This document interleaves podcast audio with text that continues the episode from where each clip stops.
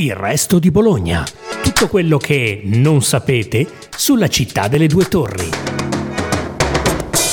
Ciao a tutti, sono Letizia Gamberini, giornalista del Carlino e questa è una nuova puntata del resto di Bologna. Beh, mi stavo domandando, mi interrogavo sul mio lavoro. Ecco, e mi sono Voglio dire, ma che cosa faccio io esattamente? Tutto quello che faccio è mandare avanti una libreria Tutto per quello bambini. che fai è una cosa incredibilmente nobile, lo sai.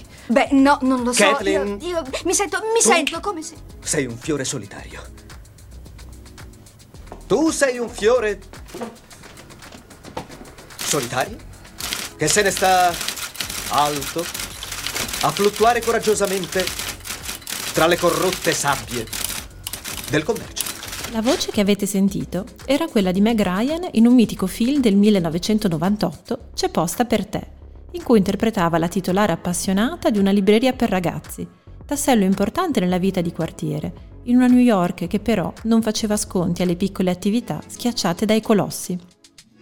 Ed eccolo il tema di questo nostro podcast di oggi, uno sguardo sulle librerie indipendenti che in una città dotta come la nostra non potevano certo mancare, nonostante le difficoltà che la pandemia ha portato con sé negli ultimi anni in tutti i settori, non solo culturali.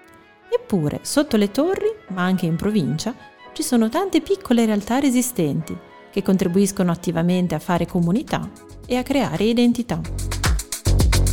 Se passeggiamo in centro storico, ad esempio, la Giannino Stoppani, dedicata al mondo editoriale sempre più frizzante e dinamico dell'editoria per ragazzi, è ormai realtà radicata, tanto da suscitare grande solidarietà dei cittadini quando un terribile incendio è divampato nelle sue sale la scorsa estate. Ma per fortuna lo spazio che dal 1991 si trova a Palazzo Reenzo, anche se la prima libreria vide la luce nel 1983 a Palazzo Bentivoglio, ormai è tornato alla piena attività. Fra le tante realtà indipendenti nate in questi anni c'è ad esempio la Confraternita dell'Uva, vero e proprio omaggio a John Fante in via Belmeloro, nel cuore della zona universitaria. Lo spazio di Giorgio Sant'Angelo, pugliese trapiantato sotto le torri, alla fine dello scorso anno è risultata anche una delle start-up vincitrici del bando Incredible, grazie alla capacità, e leggo la motivazione, di reinventarsi a seguito della pandemia proponendo un catalogo di piccole e medie case editrici indipendenti con cui collabora direttamente e organizza eventi e festival letterari. Ah, ovviamente in via Cartoleria resta sempre poi lo spazio gemello, la vineria omonima. Restando in zona, non si può tralasciare il Modo Infoshop, libreria e casa editrice Mia Mascarella dal 2003, con una programmazione sempre originale, o la libreria Trame ad esempio, aperta al pubblico in via Goito dal 2005, che allarga l'attività a presentazioni di libri, mostre, gruppi di lettura e musica dal vivo. L'elenco sarebbe lungo, però possiamo dire che alcune di queste librerie sono quasi dei musei, come la libreria Nanni, tappa almeno una volta nella vita di ogni bolognese, con la sua atmosfera un po' rive gauche, con le famose bancarelle sotto il portico della morte.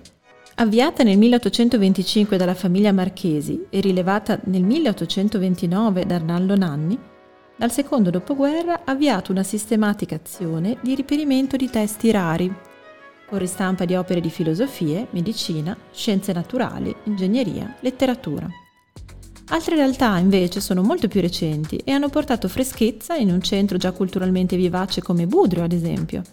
Qui pochi anni fa è nata la terza stanza, un vero caffè letterario, grazie all'idea di Giorgia Loi e Marilisa Mainardi, molto attive sui social con le loro attività, se volete andare a dare un'occhiata. E poi, e poi ci sono spazi che contribuiscono nettamente all'identità di un quartiere, come la libreria Ulisse in Via degli Orti. Praticamente sempre aperta, al tavolino sul marciapiedi capita spesso di trovare persone a leggere, chiacchierare o sorseggiare un calice di vino. Ulisse quest'anno compie 30 anni. Uh, posso aiutarla? No, grazie, do solo uno sguardo. Eh, quel libro non è un granché. Nel caso che sfogliandolo decidesse di comprarlo, eh, sprecherebbe il suo denaro. Ma se è la Turchia che le interessa, eh, questo qua invece è molto buono.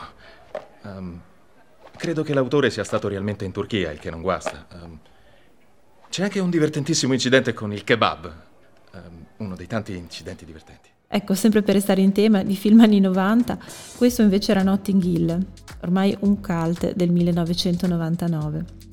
E il parallelo con l'attività di Hugh Grant a Londra non è così peregrina, visto che l'avventura di Gianluca Tugnoli partì proprio dai viaggi. Ce lo racconta proprio lui. Allora, partiamo dall'inizio. La vostra attività compie 30 anni e tutto nasce nel 1993 in Via degli Orti. Com'è stato aprire una libreria di viaggio, un'attività di questo tipo in quel periodo? Ah, fu una bella scommessa. E ovviamente per aprire una libreria nuova e poi in periferia mm. dovevamo avere un'idea nuova e l'idea era eh, inizialmente aprire una libreria eh, specializzata in viaggio, quindi non solo guide turistiche, eh, bensì mappe, diaristica eh, e tutto ciò che concerneva l'idea del viaggio come eh, strumento di conoscenza umana. Per cui eh, siamo partiti così, la libreria ha incominciato a farsi conoscere, ha preso piede e dopo un paio d'anni abbiamo anche avuto la possibilità di ampliare i locali, abbiamo preso un locale a fianco e quindi siamo diventati una libreria tutto tondo, generalista con tutti i settori, narrativa, saggistica, libri per bambini, libri fotografici, eccetera. Certo. E, ecco, e quindi come mai il viaggio all'inizio, proprio al di là dell'idea nuova? Era, eh, era un viaggiatore lei? Era una passione? Come, come mai? Sì, io ho avuto una, una breve esperienza in Inghilterra in una, da ragazzo, in libreria, ho lavorato in una libreria di viaggio e, mm, e allora mi era, mi era rimasto questo ricordo particolare che ho voluto replicare a Bologna. E a, sempre restando in tema viaggi, quali sono i libri imperdibili secondo lei da consigliare? Uno o anche tre, se ce la facciamo, proprio i capisalli? Sì, un, un libro fondamentale è Il grande gioco di Hopkirk e questa grande disamina sul, sulle problematiche e, e, le varie vicissitudini che hanno coinvolto l'area tra la, la Siria, l'Iraq, eh, l'Iran e l'Afghanistan. Diciamo il grande triangolo dove tutti i grandi paesi fin dal Settecento si sono scontrati. Per grandi paesi intendo la Russia, la Francia e l'Inghilterra. Questo è un libro sicuramente fondamentale. A me piace ricordare anche come libri di viaggio i libri di Rumitz, il grande scrittore triestino, grande camminatore. uno bellissimo è la leggenda dei Monti Naviganti, dove lui attraversa mm, tutti i nostri Appennini con una 500. Ehm, ecco, direi che questi due libri qui sono veramente significativi per quanto riguarda il mondo del, del viaggio e dei viaggiatori. Ho capito. Ecco, eh, lei ha fatto cenno per l'appunto alla periferia, infatti Via degli Orti è insomma, una cerniera proprio fra il centro e, e quello che poi esatto comincia eh, come periferia, è una, un'area importante, molto, molto popolata, mh, Lunetta Gamberini, insomma tanti punti. E come avete visto cambiare il quartiere in questi, in questi 30 anni? Sempre che sia cambiato, ecco. Beh, il quartiere è, è, mm, è, un bellissimo quartiere residenziale, è un quartiere di passaggio perché, è, come diceva giustamente lei, è un quartiere di cerniera tra la, la periferia e il centro storico. Quindi un, eh, c'è una via di grande passaggio, ci sono due vie di grande passaggio che sono via degli Orti e via Murri, per cui diciamo eh, abbiamo posizionato la libreria eh, in, in, questa via, via degli Orti, proprio pensando di facilitare eh, il, il, raggiungimento della stessa da parte del pubblico. E ho aperto la libreria in periferia per portare la, uh, i libri verso la gente, perché le librerie prima eh, erano solo in, in, centro. Cui diciamo, se una, um, una persona voleva comprare un libro, non abitando in centro, si doveva spostare fino a, al centro storico. Invece così ha trovato nelle vicinanze un luogo dove poter soddisfare le sue richieste. Non, non, è cambiato granché il quartiere, ehm, si alternano, se, se, chiude un esercizio commerciale ne apre un altro, mm, la, il quartiere è ben frequentato, per cui la, la merceologia de, non, è, non, è, cambiata fondamentalmente, per cui è, è, è rimasto un, un ottimo quartiere commerciale, diciamo. Ho capito. C'è un bellissimo libro di Nick Corby, Alta Fedeltà, eh, in cui il protagonista, la voce narrante, eh, gestisce un negozio di dischi e spesso si trova a fare delle compilation dei dischi per delle persone e racconta spesso di come sia una vera e propria arte eh, creare un album per qualcuno. E passando ai libri, eh, c'è un'arte anche nel consigliarli. Sicuramente molte persone arriveranno magari cercando un regalo, ma senza le idee chiare. Che arte c'è? A consigliare? Eh, come si fa? È l'arte, de- è l'arte dell'ascolto. Eh, bisogna ascoltare le persone, quello che dicono, eh, quello che hanno letto magari in passato, quello che è piaciuto, qualche passione, qualche caratteristica peculiare della persona stessa e poi ci si avvicina piano piano consigliando un libro, eh, un, dandogli una scelta di, di due o tre libri e poi se il cliente ritorna vuol dire che abbiamo indovinato abbiamo indovinato eh, il, il, il, libro in questione. Ed, ed, è successo molte volte in questi anni. E infatti la libreria Ulisse ha un pubblico affezionato, proprio perché cerchiamo di ascoltare le persone nelle loro esigenze e nelle loro passioni letterarie. E, ehm, ecco, sempre parlando di personaggi, quindi non bolognesi ma più internazionali che sono passati nella vostra libreria, c'è anche il fotografo eh, Steve McCarry, se non vado errato. Steve McCarry sì, è un nostro amico, è già venuto un paio di volte a trovarci, un personaggio incredibile, uno dei più grandi fotografi del mondo. Pensi che McCarry ha l'uso solamente della mano sinistra, perché ebbe un problema da, da giovane di poliomelite e lui la, la, l'articolazione di destra praticamente lui non la utilizza, la, la utilizza solamente come base d'appoggio per le sue macchine fotografiche, per cui lui fa tutto con la, col braccio e con la mano sinistra. Grande, grande autore, grande uomo e grande, e grande viaggiatore. E a questo proposito ehm, magari posso fare un appunto sui libri di grandi fotografi che noi abbiamo in libreria. Certo. Allora, volevo segnalare un paio di americani fantastici, uno è Martin Parr e l'altro è Alex Sott. E poi questa autrice di cui ho avuto il piacere di vedere una mostra a Londra qualche anno fa, questa eh, fotografa inglese che si chiama Vanessa Winship, che ha una capacità incredibile sia dal punto di vista della ritrattistica sia dal punto di vista della descrizione dei paesaggi. Ci sono delle tendenze al momento particolari, ci sono, o, o, viceversa, degli evergreen che invece non passano mai di moda per, per i lettori? Gli evergreen sono i grandi classici russi, francesi, inglesi, americani.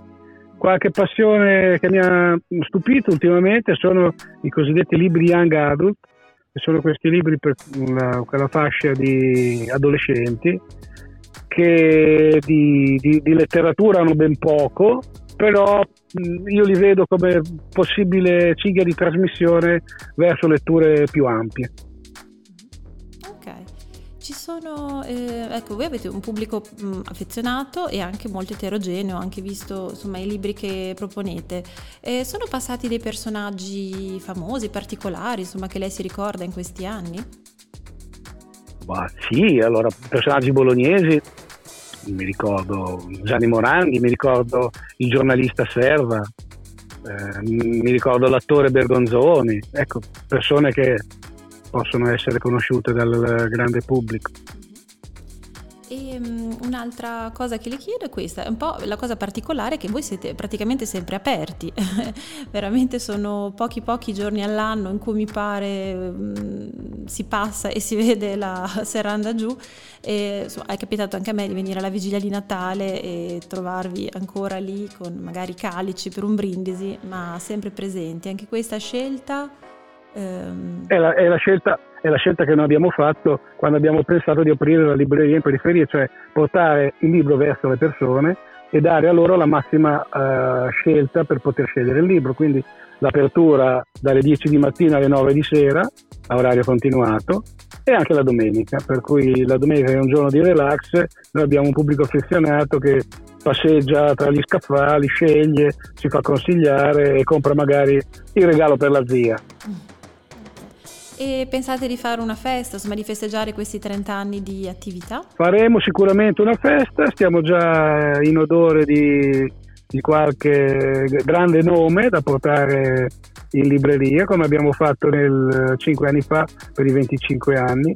E comunque il resto del Carlino sarà eh, il giornale che prima di tutto avrà la possibilità di conoscere nostra, eh, le nostre scelte per la grande festa dei 30 anni.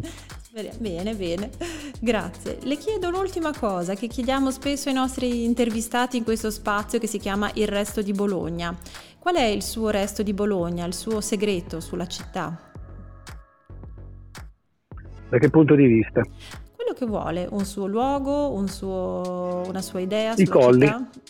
I colli di Bologna io penso che siano unici in Italia perché non sono particolarmente costruiti, sono molto verdi e siccome io sono un appassionato cicloturista eh, mi, mi, diverto molto a, a, a, frequentarli e a scorazzare lungo le salite e le discese delle nostre bellissime colline. Grazie per averci ascoltati. Continuate a seguire Il Resto di Bologna, il podcast della redazione del Resto del Carlino.